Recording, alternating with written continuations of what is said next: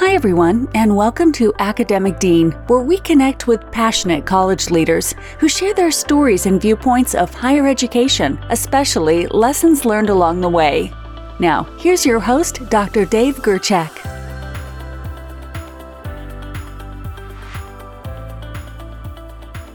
Hi, everyone. Today I'd like to welcome Ms. Stephanie Gray to our show. Ms. Gray is the Dean of Gallatin College, Montana State University in Bozeman, Montana. Hi, Stephanie. I'm excited to have you on our podcast today. Hi, Dave. I'm I'm just thrilled to be here. I love your podcast. I've learned a lot from it so far. well, thanks. That's nice to hear. So, can you tell me a little bit about Gallatin College and why students select your institution? Sure.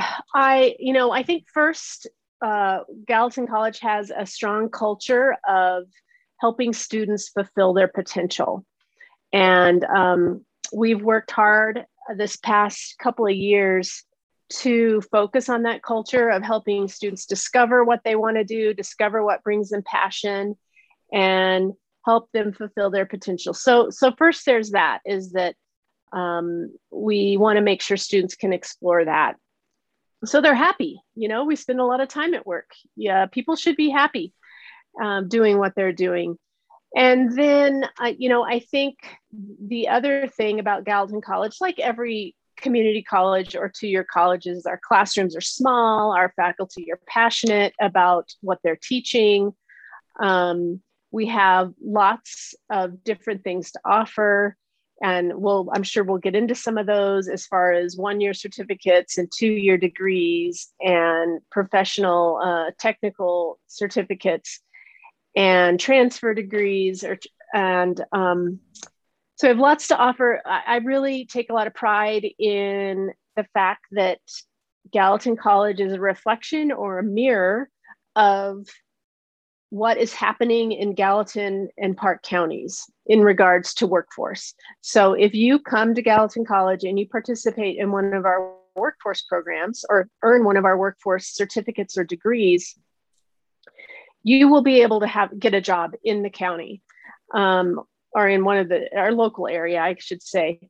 And um, because we are very engaged with with industry and hearing what they their needs are and altering our curriculum based on those needs.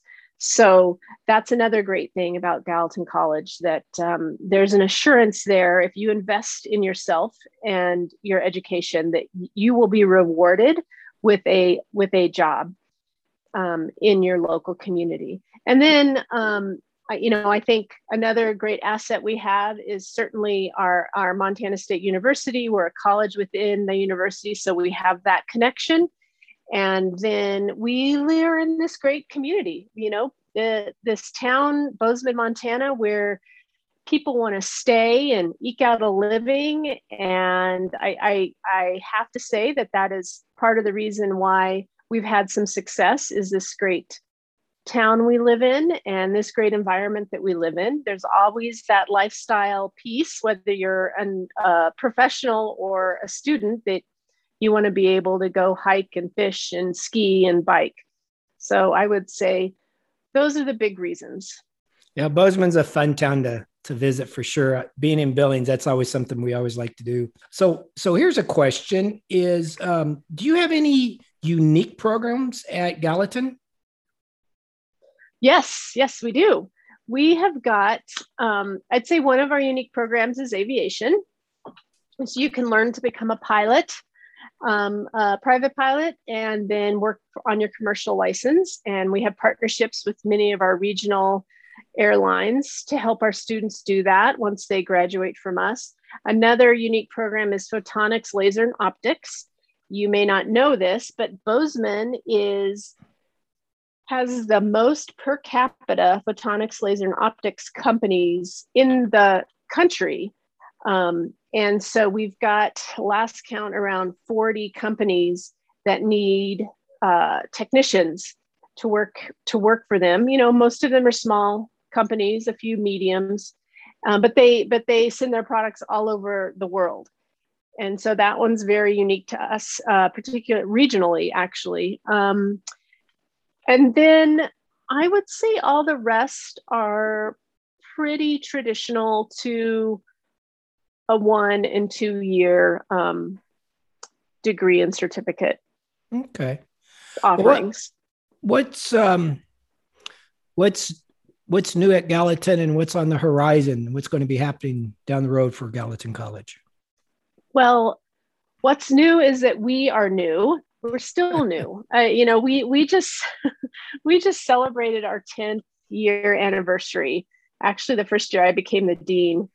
Here we were a um, we were starting our 10th year anniversary, and so in in regards to high institutions of higher education, that's that's pretty new, and so we are we don't have a building and we are spread out all over msu's campus. We're spread out all over our community. Uh, we have students going to classes at the airport and at an offsite location. We refer to as gallatin college east. And we have students coming on to uh, msu's campus. And we have students going to bozeman high to take welding courses. So a big thing on our horizon is a new building. And we are in in in line to get public funding from montana state legislature to get that building and very excited about um, what opportunities that's going to provide us and our students and and our community when that does happen. So that's you know we'll put that big piece aside. Um, we've got programmatically uh, some interesting new projects. One of them is um, avionics um, and electronics and mechatronics, lots in manufacturing that we're starting to work on, um, plastic mold injection. Uh, we have some manufacturing companies that are needing help with those types of uh, technicians. And um, I would say specifically, we started an HVAC R program this fall. And then all those other ones I just listed are in development right now. Um, it's, you know, like I said earlier, everything kind of in my head starts with, okay, where are we going to put this? and um, so we're, we're doing the best to keep up. Our industry partners have been amazing and said, well you could run your labs in in our um, you know in our warehouse if you want and that's that's great it's not a great sustainable model uh, because someday they might need the space back but it it does the job for a quick startup um, so yeah i think that that's that covers everything for our future Yeah, that's really exciting about the new building. That would look gorgeous on uh, MSU's campus for sure. You know I, i'll also say and we may get into this later is being as um, as we call an embedded inst- college of montana state university our students can easily take msu classes and start working on their baccalaureate degree or the um, baccalaureate students come to us and we have engineering students taking welding classes or we have ag students taking welding or some of our CAD classes and computer aided drafting classes. And so it there's some really nice back and forth for students. You know, you're you're the first uh, embedded dean uh, I've had on the podcast. So, uh, tell me a little bit about what's the difference between being an embedded college compared to a two-year standalone college compared to a community college. Well, first, I do not have a uh, board of trustees or board of directors like the standalone colleges do. Um, so I um, um, I report to or my to the provost of Montana State University, and I sit on the dean's council with all the other deans. Um, I happily serve under President Waded Cruzado, and uh, she's a great supporter of two-year education. And you know, we all of our programs have to be vetted in a four-year, more traditional four-year curriculum and um, program committee, which is fun and interesting because we take, uh, you know, uh, avionics program to a bunch of faculty who teach American literature and physics and chemistry and and um, it makes for really good conversation. Uh, and they understand our mission though. They understand that we're about access and workforce and affordability and um, serving our community. And and we've really you know since i've been the dean have had no issue with getting programs approved at our level. Um, i think i i ha- i like to think that we're broadening their scope and their view of the world and and they certainly broaden ours and remind us every once in a while that you know it's good to spend a little time reading some books and thinking critically about things and having conversations not just all skills. And uh, which is important of course. So there's there's that.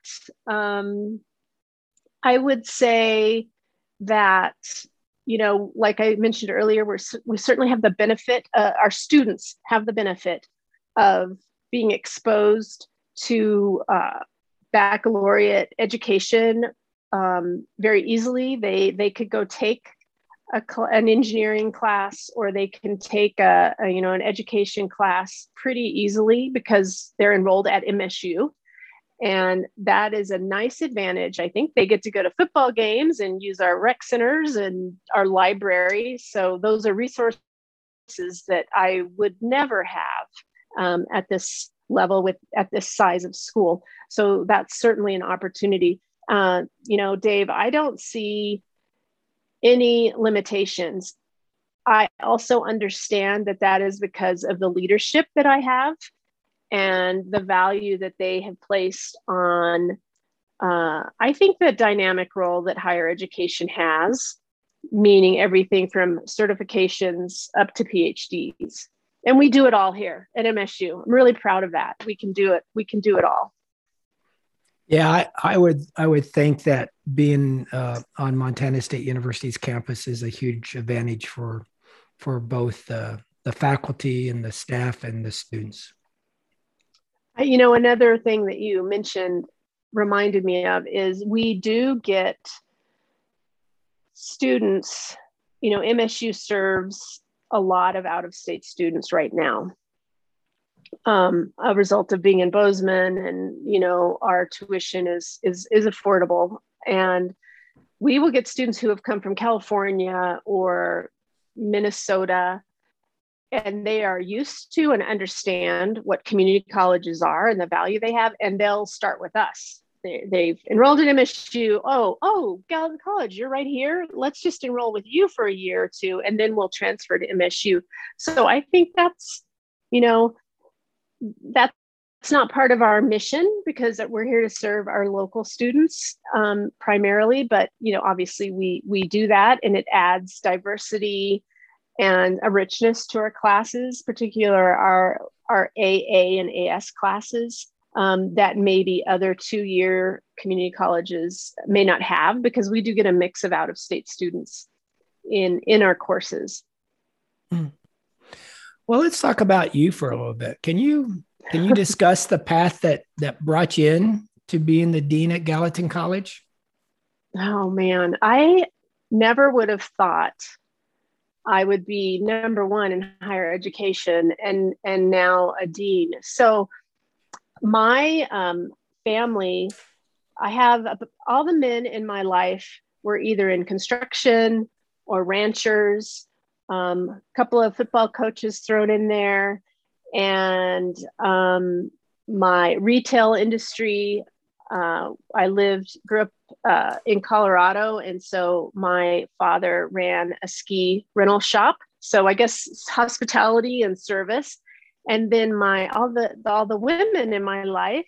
My grandmother got her master's degree in McAllister, Texas, and so a real um, acknowledgement of education and how important and the value of education. My mom was a teacher and uh, also received her master's degree, and so it was sort of like, well, of course I'm in two year and two year education because I got to grow up building houses and working in industry, but I also got to sit at the table and talk about education. So that makes sense. But I, I started out inside in um, at, in nonprofits because I received my uh, degree in psychology and really had a passion for helping young adults find their way in the world, young adults who had had um, trauma in their life and uh, or we're living in poverty. And um, this core value because of my mom and grandmother that you can change anything in your life's path if you use education. And how lucky are we? We all get to access education. And so worked at a bunch of nonprofits. I worked at graveyard shift as a at a teen pregnant home being a 21 year old helping young teens figure out how to raise babies, which I was way out of my league there. And I worked at a runaway crisis center and I worked at, um, finally ended up as the youth development director at a local human resource development council, which is a nonprofit here in Bozeman. And um, so realized that, wow, poverty programs where we were raising the dial a little, but it wasn't a lot. And but notice that the students that were focusing on their education were managing to get themselves out of bad situations or situations that we, they were born into, perhaps. Um, and so just got more interested in higher education and a position in program development came up at Gallatin College. And I thought, you know what, I'm going to give that a try. And loved it, got to work with industry partners and develop new programs and developed a lot of the programs that we grew so much here in the years five, six, seven, eight, and 10. And then uh, continued to like sort of the business of higher ed and working with faculty and working with students and working with industry and bringing all those different groups together and creating systems to improve delivery and just just love it. I've I've sort of found my place in the world, and um, I hope I hope I'm doing an okay job. It's just been two years as the dean, but that's the long story. Thanks so, for asking. So does it does it seem that being that involved with workforce and working with the community helped you as stepping into that role as dean at Gallatin? Yes, I think it it helped me a lot. I think sometimes it might bias me towards our, our workforce programs. And I have to remind myself that we also offer developmental education and we offer our Associate of Arts and Science degrees, and all very important, and that we offer dual enrollment. But um, it helped me with my confidence because we get our our value from industry, our local industry. We get our um, sort of our, you know, if if we aren't meeting their needs, we aren't doing our job, and our reputation, like our reputation, is is so dependent upon us serving them and their needs, them being happy with that, and um, liking our product, which is our students. And so having those relationships, having lived in Bozeman for 26 years, I, I think helped a lot because I knew who I needed to go to and who I needed to talk to and who who could help when we needed help. So yes, yeah, I think it helped a lot. You know, uh, when I was dean, I always had people come up and ask me, "So, so what does a dean do?" because you know i mean it just so they can't they understand what faculty does and they understand some of the other jobs but what's a dean do so can you walk me through your day-to-day responsibility of being a dean at an embedded two-year college? Well um, my, the first thing we do is make sure we have enough money to pay the bills. And so there's that. So there's all the budget analysis and and making sure that we are balancing and being very responsible, good stewards of our public tax dollars. So we sometimes have to make decisions about we have a workforce program and this fall it's kind of low enrolled, but it's still really valuable. Maybe it only has seven students in it or six students in it. I have to balance that out with, oh, well, we've got a welding program that is packed and they're doing okay. And so, budgetarily speaking, those two can take care of one, you know, those one, one subsidizing the other. We'll just, you know, we all know that. And, um, but those are still hard decisions. because you feel like I'm I take very seriously my responsibility of of these public funds that we get. Um, so there's that. There um, there's all the future visioning activities, which I what do we want to be doing next? Who's moving into our community? We've got some new um, medical healthcare facilities coming into Bozeman. I need to be meeting with those people, those CEOs, and making sure that we're going to be able to meet their workforce demand. What's happening in construction trades? You know, so a lot of meetings with industry partners to make sure we're meeting their needs. Um, a lot of meeting with Montana State University partners, other deans. How can we partner with our MSU partners to help our students uh, retain them into MSU? Or, um, like, for instance, I just talked to the Dean of Arts and Architecture. They want to do a Gallatin College night and have our students come over and, and, and visit them and see if they our students have any interest in any of their four-year programs.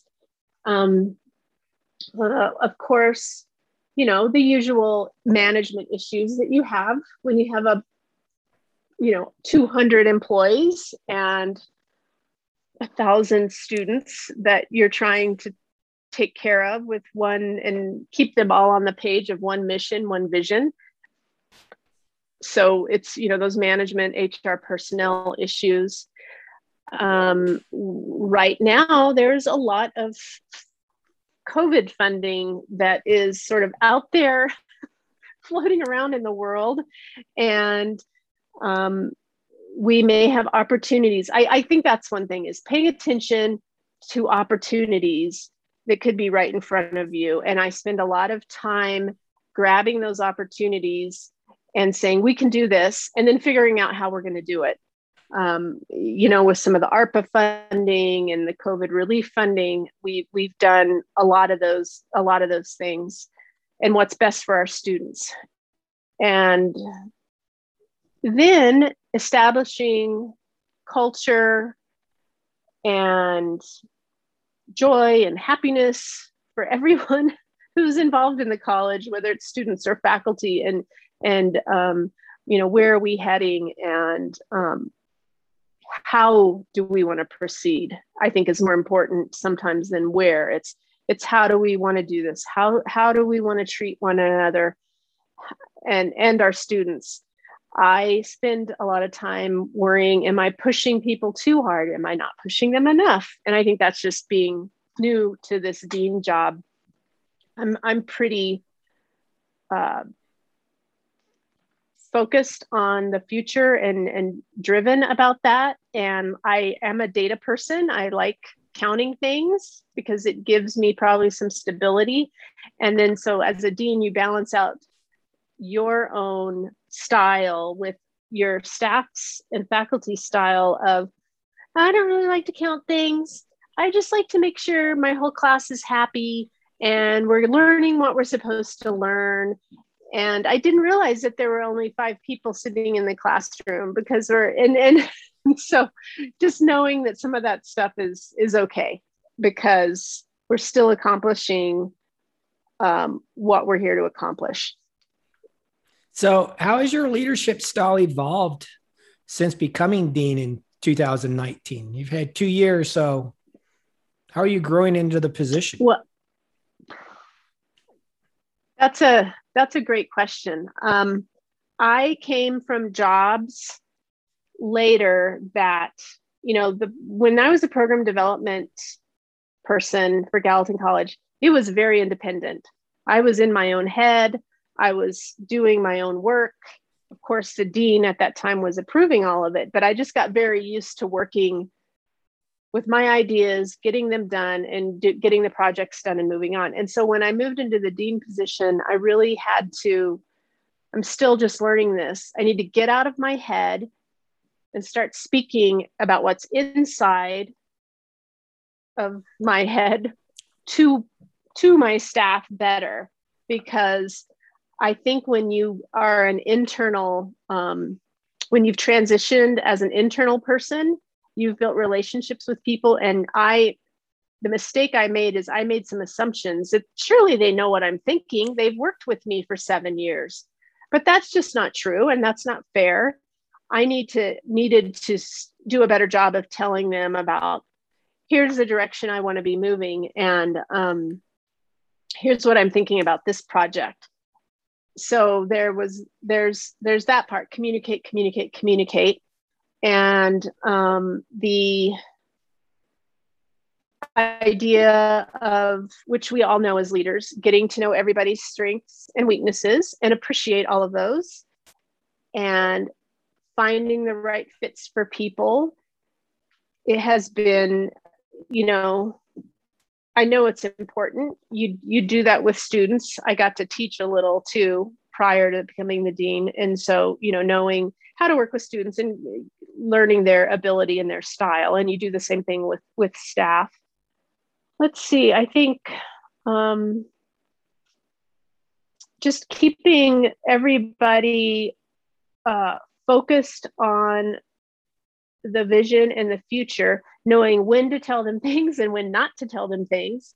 I think that was a, an interesting thing that covid taught me is um, there's certainly times you need to share things and there's other times because COVID was changing, the rules around it were changing so quickly that maybe you didn't need to tell them what was needed that day because it would change the next day and it, it caused stress sometimes.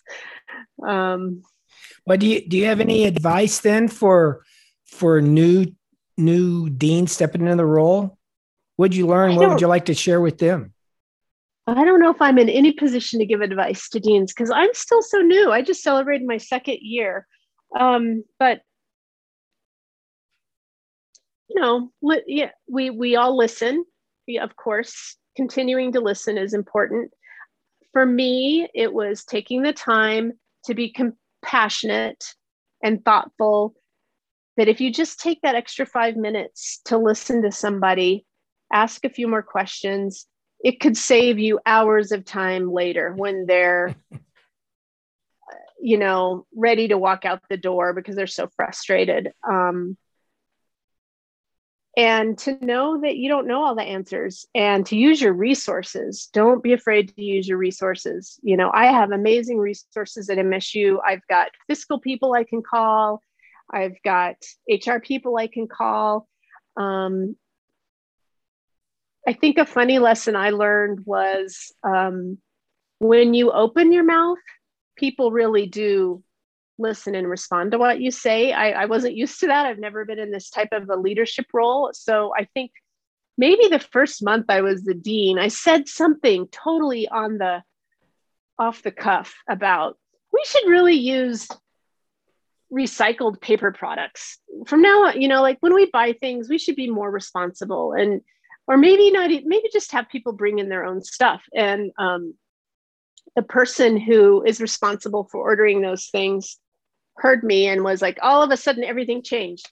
And i went into a different office and they said we hear that you're not going to let us use paper products anymore stephanie. And i was like no that's not what i was oh my gosh that's not what i was like no big decision has been made. It, i was just contemplating like what we sh- might want to do. That's a and great I don't, point. That's a it's a very simple small thing, but it made me realize that I can't just say things off the cuff like I used to. Yeah. If yeah. I because people might think that it's policy and it's official and um and, unless it is, right? Yeah. yeah. Well, how do you continue to learn in order to stay on top of things as a dean? Um, well, I I am a big podcast fan, so you're on my list now. I'm, I'm glad to so hear I that. I love listening to your very um, yours is great because it's very targeted. You, the people you're talking to understand the business. So there's that, and and of course there's some other leadership style of podcasts that I like to listen to. Reading, um, uh, we just read Passion for Leadership here um, by uh, Gates. And so you know kind of always having a leadership style book going on reading it um, you know to me one of the things that has been the most challenging is you don't get feedback as a dean you don't no one's going to come into your office and say oh stephanie that meeting you just ran you need to do it differently next time. Here here's what you did wrong. Um, and you do get that as a employee. You know you get your annual review and um, and we we do get annual reviews but at this level the provost really doesn't you know he's not in my daily work. He does he doesn't really know but so i'm trying to figure out a way to get to create an environment where people are open to giving me more feedback. And um, so i'm working uh, you know i've uh, I'm, I'm thinking you know some kind of a anonymous survey or something like that because you know i, I do know uh, everyone communicates differently. And i would like to know how i can improve myself in those areas. So that would be another way is is trying to figure out a way to get feedback. And i know there's tons of ways out there. I just haven't had the time to look into them but feed, but feedback from my direct reports um, and you know re, the the uh, different associations um, uh, association of uh, community colleges is another area just constantly trying to take the time to read. And i think it is a it needs to be a priority is taking the time to to read and constantly be learning about how you can improve situations so uh, since you mentioned books what are some of your favorite books on leadership you've read well, the passion for, let's see, yeah, passion for leadership is one we just read um, that I really liked. It was really practical about um, Gates running, you know, he ran A&M, the CIA, and Department of Defense for two different presidents, no, well, actually three different presidents. I'm, I'm not, I don't remember the details, but um, and he just compared all the different bureaucracies. And I guess I'll just say that one for for now. That's a good one. Yeah. I yeah. People are always li- looking for new books to look up. So when you guys ma- mention one that you enjoy, I like to kind of promote it. So, um, how does your college? This is a little bit of a different twist. So let me let me uh, ask this a little bit of lengthy question here. How does your college ensure that students coming out of your programs meet today's business and industry needs? I mean, because they go to school, but how do we know we're doing our job? Yeah, that's that's a good question, and I'm sure it is always the worry and concern of of any good educational leader. Um, so one way we do that is, of course, our industry advisories. You know, getting feedback from them and really setting the stage to say, you, we want to hear, we want to hear the good, the bad, and the ugly, and giving them permission to uh, really tell us what's working and what's not working in um, at our advisory meetings. Uh, you know, I try every civic group Lions Club, Chamber of Commerce. Every time I have the oppor- opportunity to speak, I, I always end with my website or my email and my phone number are on our website. Please call me. And, you know, I would prefer you call the instructor or the director, department head, but if that's not comfortable, give me a call and tell me what's going on. What, well, you know, what do you think's working or not working? And, and I'm thinking of worst case scenario. I mean, most of the time the calls are everything's really great. I'd like them just to learn this one little skill. And it's not a big deal at all, but for some reason they don't want to call the instructor and tell mm. them that. And so, you know, we'll either communicate that or get them to talk to them. So that's, you know, that's certainly one way. Um, you know, another thing we we are trying to figure out is how we're in the habit of pulling an alumni student onto those industry advisories. So they're going to be able to give, they're giving input then, then too. Like, how as a student did you feel you were prepared? Um, so putting an alumni on the advisory is is important but how can we survey our students you know as you know surveying students after they've left is well even when they're around is tricky. You don't have the best um, you know results for them reporting back but it doesn't mean we shouldn't try to find out how they felt prepared. Is there something they felt they should have um, you know could have had better access to? Do they do they get exposed to the correct equipment and tools and professionalism that they needed for their job? Same questions to industry and you know you hear the worst you hear all the fringe. You hear either the the folks that like amazing students great i loved my experience at gallatin college. And then you also hear the the lower the other extreme of you didn't prepare me for anything. And so um, knowing that the middle is is probably okay listening to those th- items but um, and and getting to the down to the root of if there really is a problem in a program but i i think that feedback loop and creating a healthy feedback loop is really important well what's been some of the proudest moments you've had so far at gallatin Oh, that's a good question. Well, of course, um, I think some of the proudest moments are when industry or our local elected officials come to us first and say, We think you guys can help us solve this problem.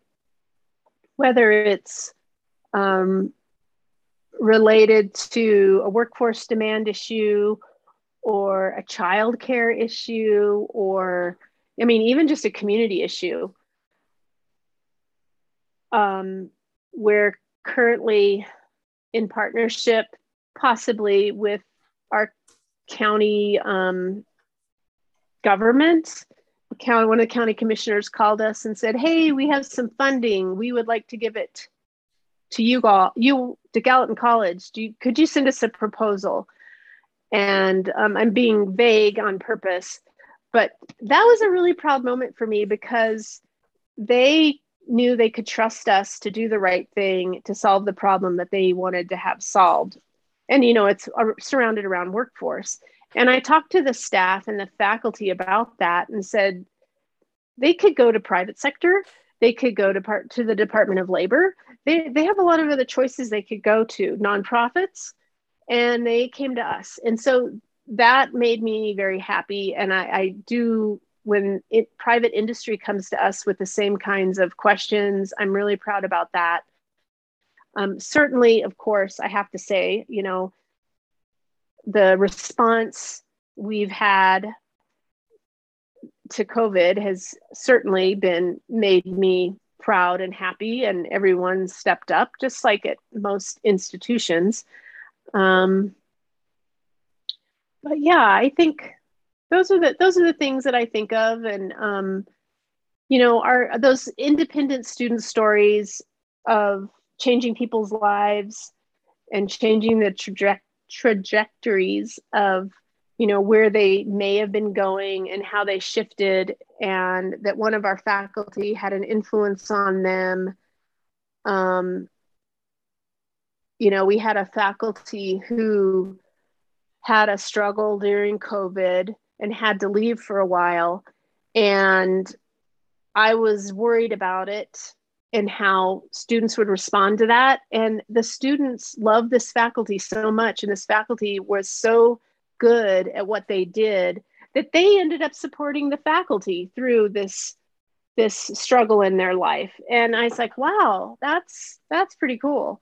Um, you know, and and he was very clear and transparent about what was going on. And and that that was that was a proud moment that made me feel like okay we we're creating an environment and a community along with all the other things we're doing that is supportive. And um, that's you know we need that in the world right now. So those are some those are a few stories. Those are good stories. Um, as the semester is about ready to start what's your biggest challenge right now? Oh, well, hmm. Uh, right now, it is we're we're I think we're going to have enough faculty. I, it's it's going to be right up to the to the limit of up to day one of starting. I mean, we're still hiring faculty and trying to find faculty to teach some courses. With workforce, you hire faculty out of industry generally, right? Because you're using what I, you know, they're non-tenure track faculty, part-time faculty. And so we have an amazing economy right now in Gallatin County, which like much like most, most of Montana, our unemployment rate is like 2.7. The wages are going up finally, and which is great. However, you know, that creates great competition for me to go out and hire workforce faculty that are very um, up to date on what what they should be teaching. So that is a concern I have. I would like to be paying them all more. I'd love to be paying their market, um, you know, what they deserve to be making um, in regards to their skill set and what they know. So that that's one. I'm slightly concerned about enrollment, um, just because of the reasons I just told you. People can go out and make a lot of money, um, a lot more money. Uh, $20 an hour in service industry jobs right now in our county. Employers are doing anything they can to get them. So there's some competition um, for human resources right now. So that's why the push for this idea of fulfilling your potential. You know, spend the time, invest in yourself to do what you love and you're passionate about, um, as opposed to chasing, you know, the dollar two dollars more you can make right now working at in a in a in a retail or service industry. Um, if you love that fantastic. That that's great. But if not come to us invest some time invest some energy in yourself and really do what you you you want to do and then come out a year later and make the same amount of money so a little worried about that um, but we're we're working on it. And let's see. I would say those are the you know those are the big things. I i really want to make sure faculty feel supported this year. They've we've all been through a tough year and um, there could be some more challenges ahead for us. So i just want to really spend time being you know making sure we're all being compassionate and caring for one another and helping people adapt and uh, so yeah i'd say that's it well, here's my last question. So, how do you see higher ed evolving over the next five to 10 years? I love that question. So, I may have said this to you before, but I think we are, have gotten very used to, and people much younger than us, it's how they pick their music, right? We have playlists um, education is going to be, I think, moving into a playlist selection, which is really great for two year um, and um, community colleges because you get to come in and say, you know what? I want to take a year of bookkeeping and then I'm going to go out and work for a little bit. And then they can come back and add to their playlist and say, oh, business management, that's what I need, or welding. And then, you know what? I'm ready to be an engineer. I'm going to go be an engineer. And so um, creating those um, stackable credentials so is, is really going to be important. Uh, allowing students to create their plans on their own and figure out what they need so they can adapt to their to their future i think is is really important i think me sitting here on a four year campus I keep talking to them about this stuff and and they're getting closer. I think there's going to be a time and maybe MSU will be the first um, you know one of the first four years to do this where you can get a baccalaureate degree with a concentration in welding or a baccalaureate degree with a concentration in um, you know cybersecurity you know whatever that might look like whatever the student designs i think that's that's the future. And teaching in the evenings and te- this is another thing we're going to do to try to affect that enrollment issue allowing people to keep working during the day teach them on friday nights saturday mornings which is going to be a challenge for finding faculty for those slots. Um, and then you know providing that flexibility for our students. And and certainly all the lessons we learned about hybrid education and remote learning and um, allowing students to stay place bound until they need to come into a lab and do something face to face it's just it's very exciting right now in in education what we can do and um, how we can deliver and offer programs. Work-based learning um, letting them you know the apprenticeship style stay on the job for four days and then come do some book work on fridays and saturdays. Yes exciting. There is a lot of exciting stuff getting ready to start here. Who would have thought that covid would have started some of that stuff for us or at least at least accelerated uh, the two-year schools to move toward that? Yeah yeah it it it really helped us move on in a lot of ways. Our some of our bureaucratic processes have gotten a lot better too. Well steph it's been great to have you on the show today. I, thank you so much for for being a guest. Well thanks for having me and thinking of us. We uh appreciate it and i love the podcast. Great. Great thanks. Well that wraps up today's episode. Thanks everyone for listening Thanks for listening to today's episode and make sure to visit our website at academicdean.com for additional information. Also, if you enjoy our podcast, please don't forget to rate, review, and subscribe. Until next time.